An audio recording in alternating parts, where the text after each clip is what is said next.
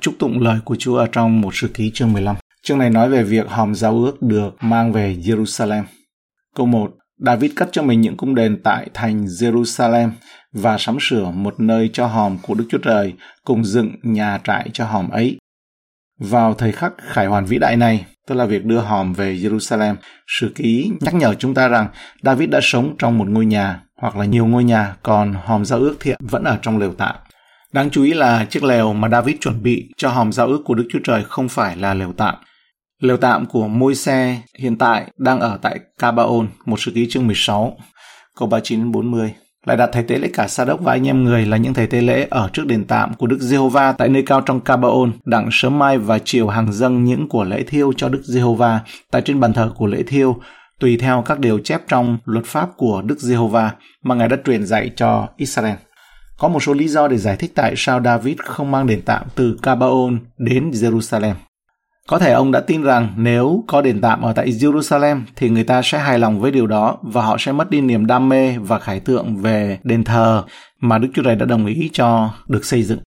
Có thể là đền tạm chỉ được rời đi khi thật cần thiết mà thôi. Ví dụ như là vụ thảm họa giáng xuống đền tạm tại Silo hoặc là tại Nob. Chúng ta biết là tại Silo khi dân Israel thất trận, mặc dầu lúc đó họ ra trận đem hòm giao ước theo. Và khi mà thông tin bị thất trận đã khiến cho thầy tế lễ cả Heli đã chết và lều tạm đã phải rời đi. Còn ở tại Nóp thì thầy tế lễ Ahimelech gặp David bị liên lụy với Sauler và kết quả 85 thầy tế lễ bị thảm sát, bị giết sạch ở tại Nóp. Chỉ một mình con trai của Ahimelech là thầy tế lễ trốn thoát và suy đoán rằng vì vậy đã rời đền tạm về quê nhà là Cabaon. Một Samuel chương 22 câu 9 đến 23. Thực tế này chúng ta chỉ biết được bằng suy luận mà thôi. Còn trong Thi Thiên 78 cho chúng ta biết câu 58 đến 60 Nhân vì các nơi cao, chúng nó chọc giận Ngài, dục Ngài phân bì và tại vì những tường chạm. Khi Đức Chúa Trời nghe điều ấy bèn nổi giận, gớm ghiếc Israel quá đỗi, đến nỗi bỏ đền tạm tại Silo, tức là trại Ngài đã dựng giữa loài người. Câu 67 đến số 9. Và lại Ngài từ chối trại Joseph cũng chẳng chọn chi phái Ephraim, bèn chọn chi phái Judah là núi Sion mà Ngài yêu mến. Ngài xây đền thánh Ngài giống như nơi rất cao, khác nào trái đất mà Ngài đã sáng lập đời đời. Một lý do nữa vì sao lều tạm vẫn ở tại Cabaon có thể là David chỉ tập trung vào việc xây đền thờ chứ không tiếp tục về đền tạm. Cho nên việc đền tạm di chuyển từ Kinh Xanh đến Silo, rồi sau đó là đến Nob, rồi từ Nob đến Cabaon. Còn hòm giao ước thì đi con đường khác. Từ Kinh doanh cũng đến Silo lúc đó còn cùng với đền tạm. Nhưng mà tại Silo thì bị phân rẽ là hòm giao ước thì từ Silo đến Kiriat Jearim, rồi từ Kiriat Jearim được David rước về Jerusalem. Câu 2. Khi ấy David bèn nói rằng, ngoại trừ người Lê-vi chẳng ai xứng đáng khiêng hòm của Đức Chúa Trời, vì Đức Giê-hô-va đã chọn chúng đặng khiêng hòm của Đức Chúa Trời và hầu việc Ngài luôn luôn. Điều này cho thấy David đã học được từ lỗi lầm trong quá khứ của mình khi Usa bị đánh chết trong nỗ lực đầu tiên mang hòm giao ước vào Jerusalem. Câu 3 đến câu 10 David bèn nhóm cả Israel tại Jerusalem đặng tình hòm của Đức Chúa Trời về nơi người đã sắm sửa cho hòm. David cũng hội lại các con cháu Aaron và người Levi về dòng KH có Urien là trưởng tộc cùng các anh em người, được 120 người. Về dòng Merari có Asaza là trưởng tộc cùng các anh em người, được 220 người. Về dòng Ketson có Joel là trưởng tộc cùng các anh em người, được 130 người. Về dòng Elizaphan có Semasa là trưởng tộc cùng các anh em người, được 200 người. Về dòng Hebron có Elien là trưởng tộc cùng các anh em người được 80 người. Về dòng Usien có Aminadab là trưởng tộc, cùng các anh em người được 112 người. Một vấn đề lớn đối với nhiều độc giả là cách tường thuật bị gián đoạn bởi những danh sách gia phổ lặp đi lặp lại. Ví dụ, ngay tại thời điểm khi chiếc hòm được nâng đưa lên trên vai của người Lê Vi gánh đi thì danh sách các nhạc sĩ và những người gác cổng dường như nó không liên hệ đến nội dung nó xuất hiện. Những danh sách này thực sự có một chức năng quan trọng trong việc dự đoán phần tiếp theo của câu chuyện.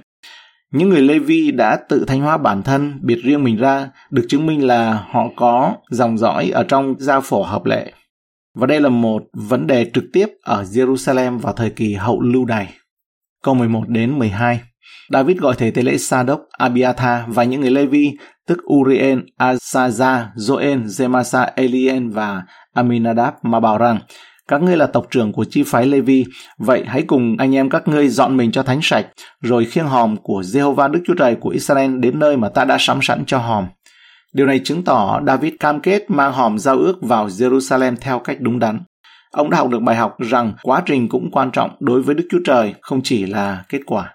Nó cũng chứng tỏ rằng David hiểu rằng vấn đề không chỉ là làm bằng những điều đúng đắn trong quá trình mà còn là việc thánh hóa những người khiêng hòm nữa. Chức vụ làm hài lòng, Đức Chúa Trời được thực hiện đúng cách bởi những người được thánh hóa để đạt được kết quả cuối cùng đúng đắn. Sự nên thánh đòi hỏi phải tách khỏi mọi hình thức ô uế.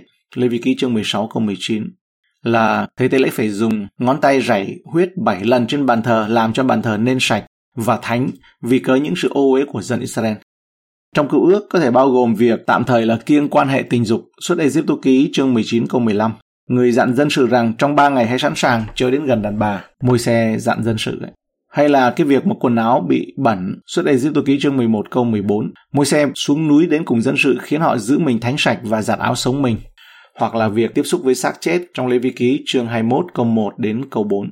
Đức Diêu Va lại phán cùng môi xe rằng hãy nói cùng những thầy tế lễ và các con trai Aaron mà rằng, thầy tế lễ chớ vì một người chết trong dân sự mà làm cho mình ra ô uế trừ ra vì bà con thân thích mình, vì mẹ, cha, con trai, con gái, anh em mình, và vì chị em ruột mình còn đồng trinh, chưa chồng, thì người được vì chị em đó làm cho mình ra ô uế người là đầu trưởng trong dân sự mình chớ làm mình ra tục mà bị ô uế hoặc là lâu dài hơn đối với các thầy tế lễ, không kết hôn với người đã ly dị, với gái điếm hoặc là thậm chí là một góa phụ đây đang nói về những thầy tế lễ phải giữ mình cho thánh sạch và những phương cách cụ thể.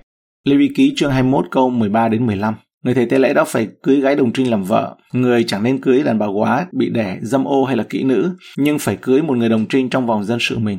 Người chẳng nên làm ô danh dòng họ mình giữa dân sự người, vì ta là Đức Giê-hô-va làm cho người nên thánh. Câu 13 đến 15. Vì tại lần trước các ngươi không có khiêng hòm và chúng ta không theo lệ đã định mà cầu vấn Đức Giê-hô-va, nên Giê-hô-va Đức Chúa Trời chúng ta đã hành hại chúng ta. Vậy những thầy tế lễ và người Lê-vi dọn mình cho thánh sạch đặng thỉnh hòm của Giê-hô-va Đức Chúa Trời của Israel. Các con cháu Lê-vi dùng đòn khiêng hòm của Đức Chúa Trời trên vai mình, y như môi xe đã dạy biểu tùy lời của Đức Giê-hô-va. Một sự ký chương 13, câu 1 đến câu 4 nói rõ rằng ấy, David đã tham khảo ý kiến của những trưởng lão và nhà lãnh đạo trong dân. Và chúng ta thấy họ có một cái tinh thần dân chủ cao. Điều ông không làm đó là cầu hỏi ý kiến của Ngài theo như một thứ tự thích hợp đáng lẽ phải là hỏi Chúa đầu tiên. Câu 16. David truyền cho các trường tộc người Levi hay cắt trong anh em họ những người hát sướng, cầm các thứ nhạc khí, ống quyển, đàn cầm, chập chõa. Vua David biết rất nhiều về âm nhạc và ca hát nhưng ông không quản lý quá mức nghi lễ này. Ông giao trách nhiệm và cho phép những người lãnh đạo của người Levi chỉ định anh em của họ làm những người hát sướng. Đây dường như là những người trong ban hát chính. Ông đã đưa ra chìa khóa và thời gian vì ông chủ trì phần nâng cao có lẽ có nghĩa là điều được gọi là điều chỉnh giai điệu bởi vì David là một người giỏi về âm nhạc, có giọng hát mạnh mẽ và đủ tiêu chuẩn để lãnh đạo ban nhạc.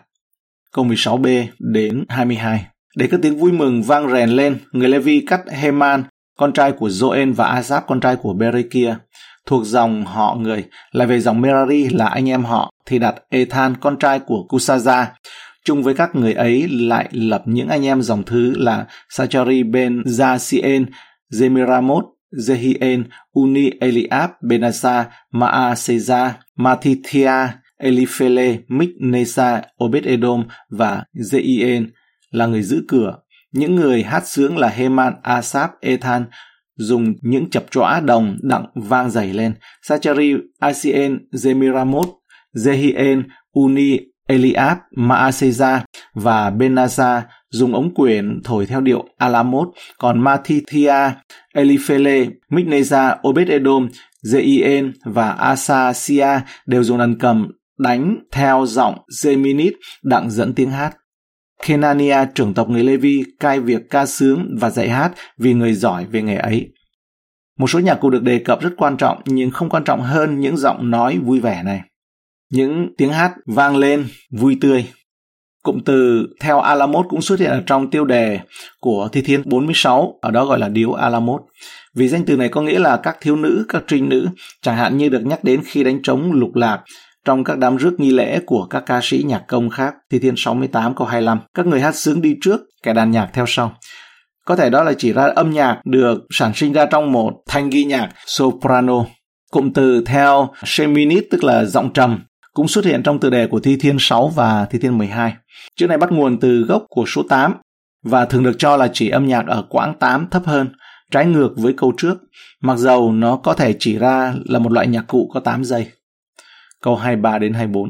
Còn Berekia và Enkana giữ cửa trước hòm giao ước Sebania, Josaphat, Nethaneel, Amasai, Sachari, Benasa và Eliezer, tức là những thầy tế lễ đều thổi kèn trước hòm của Đức Chúa Trời. Obed-edom và Jehiza giữ cửa trước hòm giao ước. Họ được giao nhiệm vụ canh giữ cửa lều, là nơi đặt và giữ hòm giao ước, để không một người trái phép nào được vào và đụng vào. Và theo cách tương tự, họ phải chăm sóc chiếc hòm trên đường đi và bảo vệ cho hòm khỏi bị sức ép, bị sự va chạm của những bàn tay phàm tục. Bảo vệ nó khỏi sự dòm ngó của những sự ô uế. Câu 25. Vậy, David các trưởng lão của Israel và các quan tướng ngàn quân đều đi thỉnh hòm giao ước của Đức Giê-hô-va lên từ nhà của Obed-edom cách vui mừng.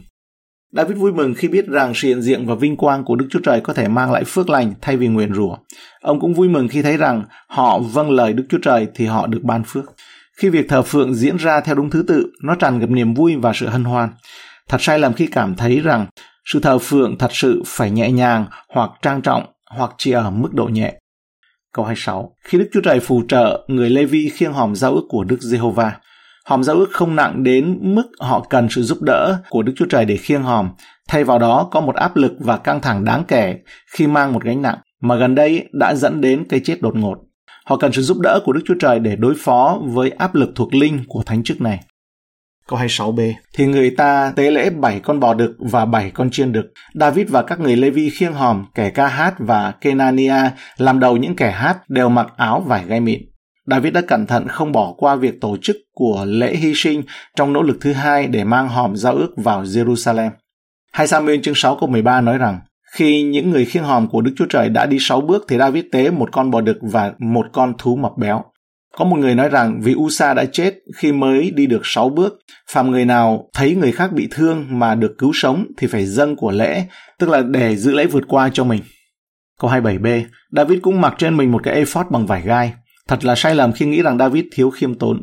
Như tất cả những người Levi đều chỉ ra rằng David ăn mặc giống như tất cả các thầy tế lễ và người Levi khác trong đám rước này. Câu 28. Như vậy tất cả Israel đều thỉnh hòm giao ước của Đức Giê-hô-va lên, có tiếng vui mừng, tiếng còi, tiếng kèn chập chọa và vang dậy, giọng đàn cầm, đàn sắt. Điều này cho thấy David đã mang hòm về Jerusalem với một sự tưng bừng lớn hơn lần đầu tiên. David đủ khôn ngoan để biết rằng vấn đề với nỗ lực đầu tiên không phải là do sự huy động lớn mà là bởi vì lần đầu tiên nó đến từ con người chứ không phải là nó đến từ Đức Chúa Trời.